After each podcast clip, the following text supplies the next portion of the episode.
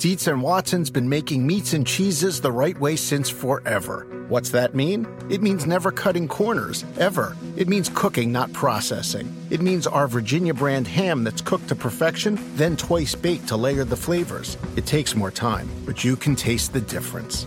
We come to work every day to do it the right way, even if it's the hard way. Because if it's not right for us, it's not right for you. Dietz and Watson, it's a family thing since 1939. Who doesn't love a classic chocolate chip cookie? Famous Amos has been making them since the 70s, 1975 to be exact. With semi sweet chocolate chips and a satisfying crunch, it's everything classic in one bite sized cookie, and fans couldn't get enough. That's right. You'll find our original recipe, the one you know and love, in every bag of Famous Amos original chocolate chip cookies. Find Famous Amos anywhere you buy your favorite snacks.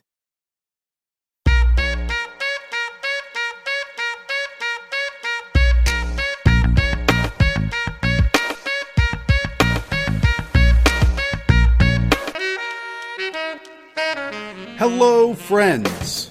Once again, the number one podcast in the universe is back with another episode. This is the Rotoworld Football Podcast after 16 games have been played over the last few days. Before we get into any of that, a few housekeeping notes. First of all, thank you to everyone at Stitcher for posting the emergency episode that we did on Friday with Ray Summerlin on your front page. It really helped us out tremendously. And if you are from that audience, consider subscribing and telling a friend helps us out. And we hopefully will help you win your fantasy leagues as we continue on with this football journey that we're on. Second, because of all the things that have changed over the last few days, like I mentioned on Friday, Sammy Watkins switching teams, Jordan Matthews switching teams, plenty of injuries over the weekend. The Rotoworld Draft Guide has been updated already. Be sure to go to rotoworld.com slash draft guide to pick yours up. Magazines are fun, they're great, but the draft guide really will help you win because, like I said, it's being updated on a consistent and constant basis.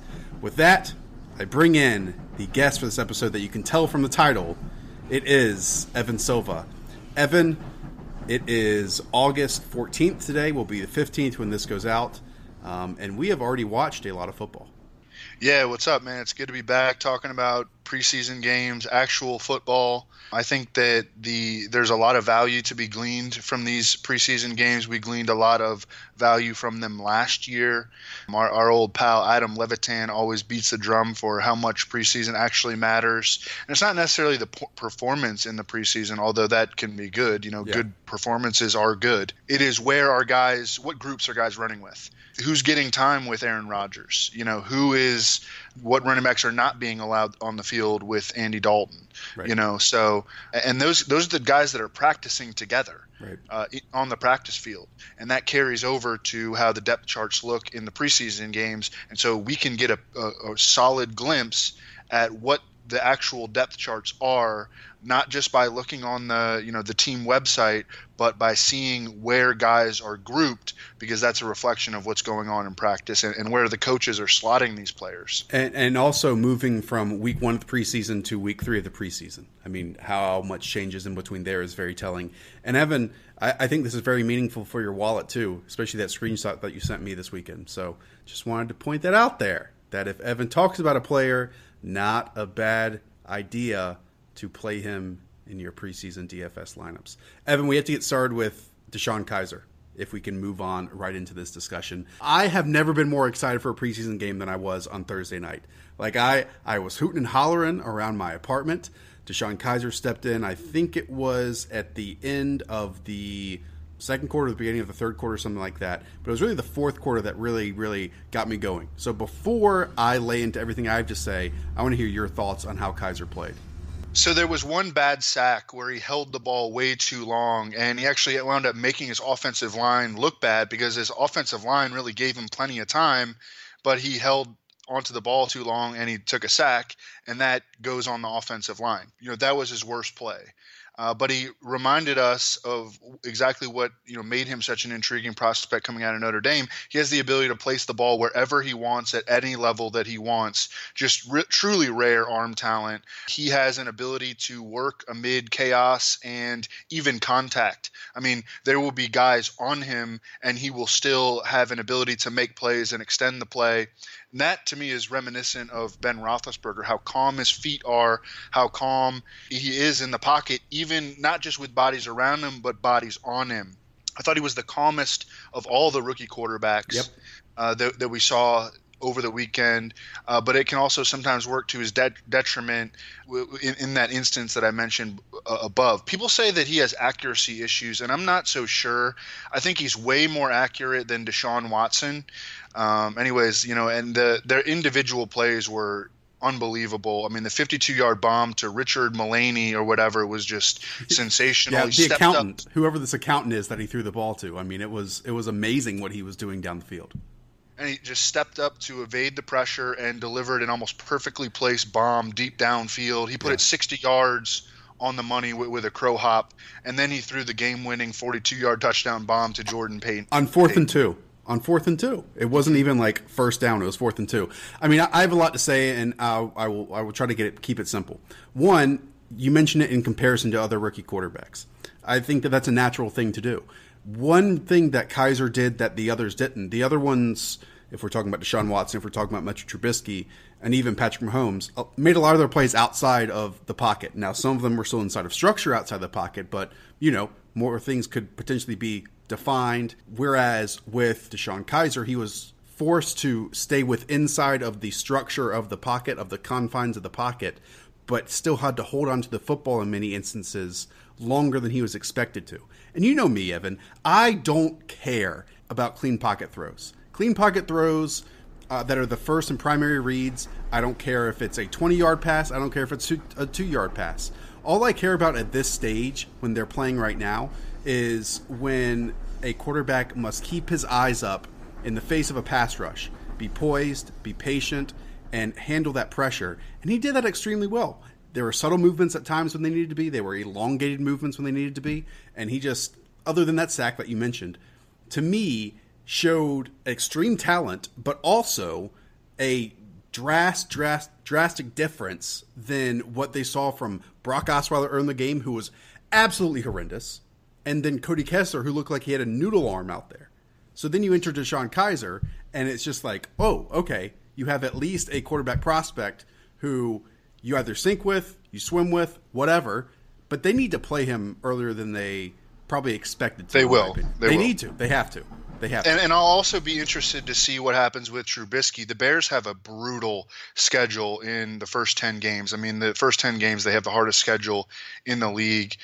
Trubisky was different, as you mentioned. I mean, everything was designed for him to get rid of the ball quickly and confidently.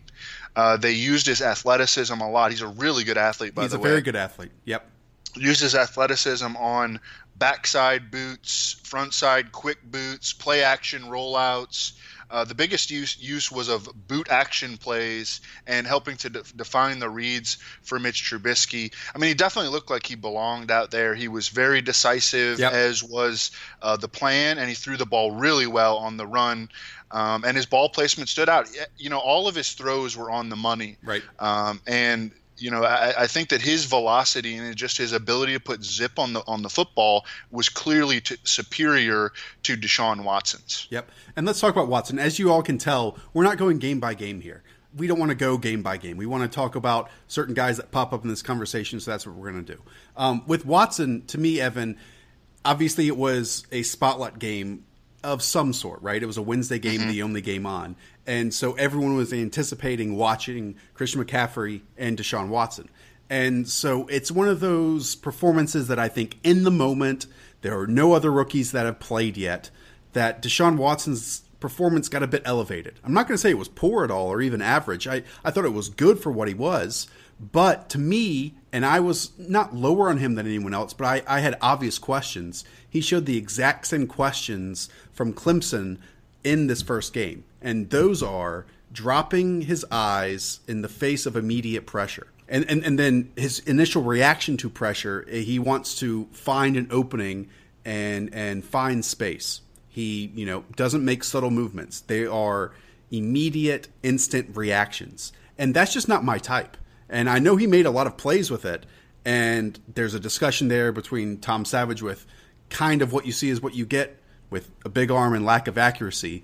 But Evan, what I think is most important is that the coaches understood Watson's talent. It wasn't it, it, it, wasn't the same offense as when Tom Savage was in there. They immediately shifted things. And so to me, Evan, that shows that this coaching staff already has a game plan in place.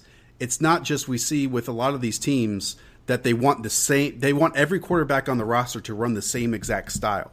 They shifted it with Watson. So to me they're already prepping for when he becomes a starter earlier than later. Yeah, and then today we're recording this on Monday. Deshaun Watson saw an increase in first team reps. So I, I, think that they are preparing him to play early. I don't know if it'll happen in week one. Week four at home against the Titans looks like a pretty good spot to install him if their offense struggles in the first three games, which I expect that it will. Deshaun Watson, so I, I covered this game for Rotoworld. You know, I blurbed up this game, and I'm watching it like on TV and I'm listening to the announcers and the announcers had nothing but praise. So that influenced me how yep. I initially wrote the blurb, um, you know, to, to recap what he did. And then I went back and watched it on my own and, you know, all that positive con- commentary made me biased. Yeah. In, in, Which in, happens. Uh, yeah. And so I was not as impressed uh, during the rewatch. He held the ball way too long in the yeah. pocket. Yeah. Uh, and Pro Football Focus has a stat where they time the average amount of seconds that it takes for the quarterback to make their throw.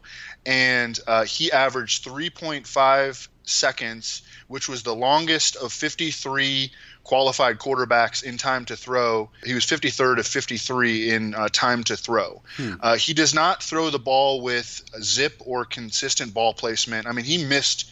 He straight up missed throws out there. Yeah, th- th- um, there were some then, window yeah. throws that like were down the seam or to the outer portions of the field that two were wide open and he missed both.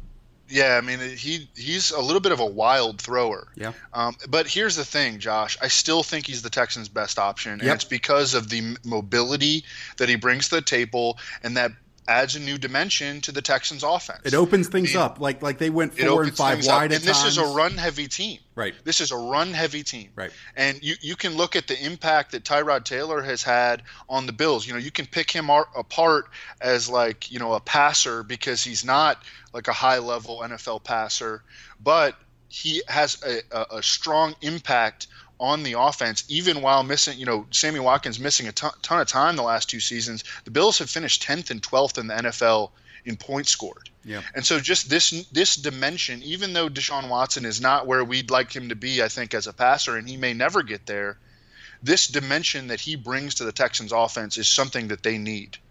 I, I totally agree. And again, I don't like it when quarterbacks have his, his, initial reaction to pressure. But you mentioned it with some of the other. I mean, it, it you can bring up examples of, of Cam doing it, of Tyrod doing it, of Russ doing it, of Aaron Rodgers doing it, and it works for them. But for many, many others, it has failed for them before. So it's it's tough to say. Well, it's black and white. It's it's one or the other here for for Deshaun Watson. Either he sink or swims. But it's something they're going to have to work with. And I, I agree with you. I I think that the more you look at this, the more questions it does have. But I, I totally am in your corner that this is their their best option because it does open everything up. It makes them much more multiple. Um, and with Patrick Mahomes, we should, I guess, just round out this quarterback discussion here. Yeah, there, there's nothing we can take from it at all. Like nothing happened in that that I, I, I think that we can translate or get excited about. I know he what threw a touchdown. I know he had another pass called back. Blah blah blah. But there's nothing happened in comparison to these other three. Yeah, I mean, I think he had like nine dropbacks. So. So let's let's rewind. Let's go through some other non-rookie skill position players with the Browns. There's been plenty of discussion of Duke Johnson uh, playing in the slot during training camp, and that's an area that on the roster uh, the team doesn't have. Um, we know that Duke Johnson has had receiving skills from the backfield in previous years, but Evan he absolutely lined up as a slot receiver for at least nine snaps in this game. Yeah, he also lined up out wide once and he drew a pass interference flag. Yeah. And then he came in and was essentially the second team running back behind Isaiah Crowell. It's really hard to say, I think, how is this going to translate to fantasy production right now um, because they, you know, we don't even know who their quarterback is going to be. We don't know for sure how much Duke Johnson is is going to play. It looks like he's going to his, his snap rate is going to climb from last season based on the new wide receiver duties.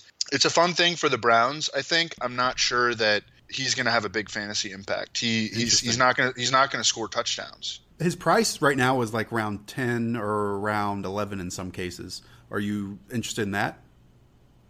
Yeah, I mean his ADP is fine. Yeah. You know, I just it's hard to see a ceiling for him. Got it. Though I think. Okay.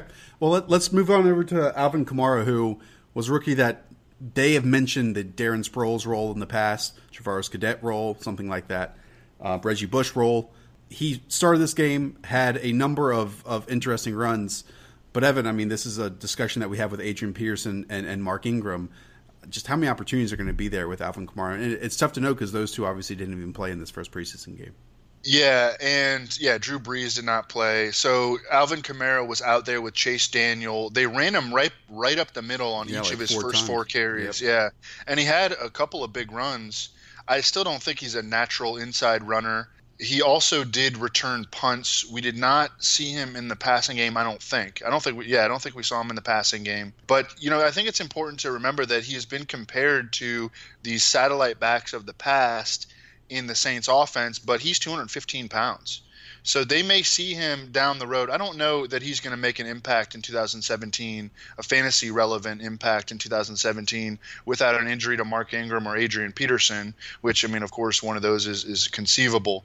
You know, I think that in the future he has a little bit more upside than just being a passing game back. I think that he can be more than that, maybe like a, a souped up Pierre Thomas down the road. Uh, and I want to quickly mention Tommy Lee Lewis, who has, I guess, been a special teamer throughout his career. But Evan, he had a tremendous game. I'm, I'm sure you caught it as well. I'm not saying he's going to take Willie Snead's place, take Ted Ginn's place, or any of those. But if Ted Ginn does go out, I would bet that they see him as their, you know, vertical downfield replacement. And I mean, he he made some spectacular plays, which is kind of the opportunity for those types of players during the preseason. Uh, you want to move to a, one of your favorite wide receivers in Kenny Golladay, who just recently, I mean, he might have had the best rookie wide receiver performance of the weekend, probably so. Uh, I'll give you, I'll hand you the floor here for Kenny Golladay. Yeah, I mean he's he's balling, dude. You know, and, and it's been a, a steady drumbeat since OTAs. It has been Kenny Golladay is making as many plays, if not more, than anyone in the Lions' offense during OTAs, at minicamp, and and in training camp, and now in the first preseason game. So Kenny Golladay is not, you know, he he's still kind of in a, a difficult spot uh, to become a consistent fantasy performer. But I mean, I think we kind of know what the ceiling on Marvin Jones is. Golden Tate has a locked-in role. Eric Ebron hasn't been healthy again. Yeah. So we, you know, we can paint a, a, a decent-looking picture for Kenny Golladay. I don't know. I mean, do you think that he's good enough at this point to step up and and become like the number two option in their passing game? Well- so I, I think that that that job is still reserved for Marvin Jones. Let me ask you this because what what else we've heard from the local beat writers this offseason is that the team is kind of moving away from 11 personnel with three wide receiver sets, which they were among the highs in the league last year, to more 12 personnel. Now, obviously Eric Ebron has been out, so you can't really run 12 personnel without Eric Ebron. But mm-hmm. let's say it is 11 personnel. You know, Kenny Golladay is not playing the slot, right? That was Anquan Boldin's last role last year. So if they do run 11 personnel, does that mean Golden Tate shifts inside to the slot and they put Golladay on the outside? So Golladay has not even been working with the first team yet. Okay. It's actually been T.J. Jones with the ones, And, and, he's we been saw him out the there. slot because they've been keeping Golden Tate on the outside. Yes, yes. So they're going to have to make this switch. You know, this is going to be an ongoing situation to monitor where we, we, we look in the second game, you know, and then we look uh, in the in that third preseason game, and that will tell you know, are we seeing Golladay out there with Stafford? Because th- you know, this was a Jake Rudock Jake Rudock game uh, with Kenny Golladay where yeah. he scored the two touchdowns. So then, here's my point because I think we can point to Kenny Golladay as being the quote unquote winner of the weekend in terms of uh, upcoming fantasy drafts that might happen in the next four or five days, right? MFLs, whatever. His path to playing time for what you just mentioned is overtaking Marvin Jones. It's not really working in somehow in the first three wide receiver sets. So that's a difficult argument for me to make taking him higher, well, obviously higher than his recent ADP, which was what, after the 15th round. Um, mm-hmm. But but anything higher than the tenth round is is still a bit rich. I think he's in the mix of guys that you're starting to look at in like the twelfth round, and okay. you know if somebody takes him like in the seventh round, then you just you move on and you you, you know you, you you just move forward. But he's also, I mean, if he continues this performance with two others, then that's like undeniable. Like they have to get him on the field somehow. I think it's undeniable already already that they have to get him on the field. It's just a matter of will they? Yeah. And then how many targets is he going to get on a weekly basis? Can he overtake Marvin Jones? You know, yeah. that that's that's a lot to ask, even for a guy who has looked this ready. Let's let's look at another uh, rookie wide receiver who's expected to have a big role, um, except he didn't have one in the first game, which was disappointing. Uh, it's Zay Jones. I mean, Evan, this is a team that obviously started with four or three straight passes to Sammy Watkins, the Buffalo Bills, then traded Sammy Watkins, signed Anquan Boldin recently, traded for Jordan Matthews. So conceivably, I mean, we joke, but it's three slot receivers with Zay Jones in there plus Charles Clay. I guess Zay Jones is their best chance for on the outside. I don't think we saw anything from him, but Evan, just from a standpoint of, of drafting teams, are you now much more interested in Zay Jones, or is it still wait and see in these next two to three weeks? I don't think so. I mean, it's difficult to bet on bet very much on a rookie from East Carolina. Yeah, and I and I know you like him, but I think Anquan Boldin is probably going to lead this te- lead this team in receiving, and I think that Jordan Matthews, whenever he gets, I mean, he he's this is significant that Jordan Matthews is going to be out until like maybe week one with a uh, fracture in his sternum. That that's a big deal for him. You know, on this new team, on this new on this run heavy team where Tyrod Taylor has never spread the ball around. You know, very effectively. So, um, I don't know. It's and the offense is not created for for Tyrod Taylor's skill set whatsoever. I mean, it's almost the opposite. You know, they have three big possession receivers. It's almost like they're putting together the offense for Nathan Peterman, that, who by the way got promoted on Monday to the second team offense. Yeah, Ray on Friday's podcast mentioned that he thinks that this is just a sign that they're going to um, move on from Tyrod after the season. If if we're looking at where his they just traded their best cornerback and the and their best wide receiver. and in, in a and, passing and, and, now they're all fighting in camp. Not a so, not a good time. Yeah, it's it's a rough situation to to really want to invest in. Yeah, you know, it, it, could get ugly late in the year. They have a brutal schedule too. I mean, they have one of the toughest schedules in the league. But uh, they're they're not in a in a great spot if, this year, and and it makes you a little wary, I think, of LeSean McCoy. Okay, I was going to bring that up because outside of the passing game, we know that this has always been a run first game, and this would kind of lead me into this next point. LeSean McCoy, we all love, and he had an outstanding season last year, and I think they could still even use him more in the passing game. But Evan, I know that everyone's talking about Kenny Golladay. I think that Jonathan Williams might have had the best week of preseason activity. Uh, Jonathan Williams looked unbelievable to me, and it wasn't just running and creating yards on his own. It was also in pass protection. He didn't um, have any false steps in that area, in my opinion, and it just shows that obviously they lost Mike Gillislee, but I think Jonathan Williams has one independent value, and two, I mean, obviously with a lot of these handcuffs, if the top guy goes down, uh, we don't know what's happening after that. But I think Jonathan Williams can really ascend. So I think he's draftable, obviously, in all formats but he's someone that I'm going to target in a lot of formats because I'm willing to take him earlier than than other people are. He should be drafted in in every draft, yeah. and I agree with you that his um, his preseason opener was very promising. He got the start. Uh, he worked with the ones. He looked big and smooth, and he, I thought he showed plus vision on his runs. He had three big runs where he broke into the open field, uh, but he had one of them called back by a penalty. Um, he was active in the passing game, as you mentioned. He had a seven yard reception. He picked up the blitz. He just looked like a starting NFL back or a guy who had the movement and the size and the mentality to be that based on what we've we, what we saw from him in this little sample and what we saw from him at Arkansas. And each of the Bills' last two backup running backs had fantasy value. Carlos Williams in 2015 and Mike Gillislee in 2016. Jonathan Williams should be taken in every single draft. Uh, okay, we're going to end it there for part one, okay? Because this is turning into a two parter, which is fantastic for me. It gives me two days worth of content. So, tomorrow, be on the lookout. We'll be talking about Jared Goff, Paxton Lynch, just for moments because they're absolutely horrible. Leonard Fournette, plenty of other freshmen, sophomores in the NFL. Obviously, Paul Perkins versus Shane Vereen, Thomas Rawls versus Eddie Lacy. So, again, if you enjoyed this episode, please subscribe. If you really, really liked it, take five seconds, 30 seconds, however long it takes you, leave a review, and be sure to check out tomorrow's episode. Again, this is the second part here with Evan Silva. Talk to you all soon. See ya.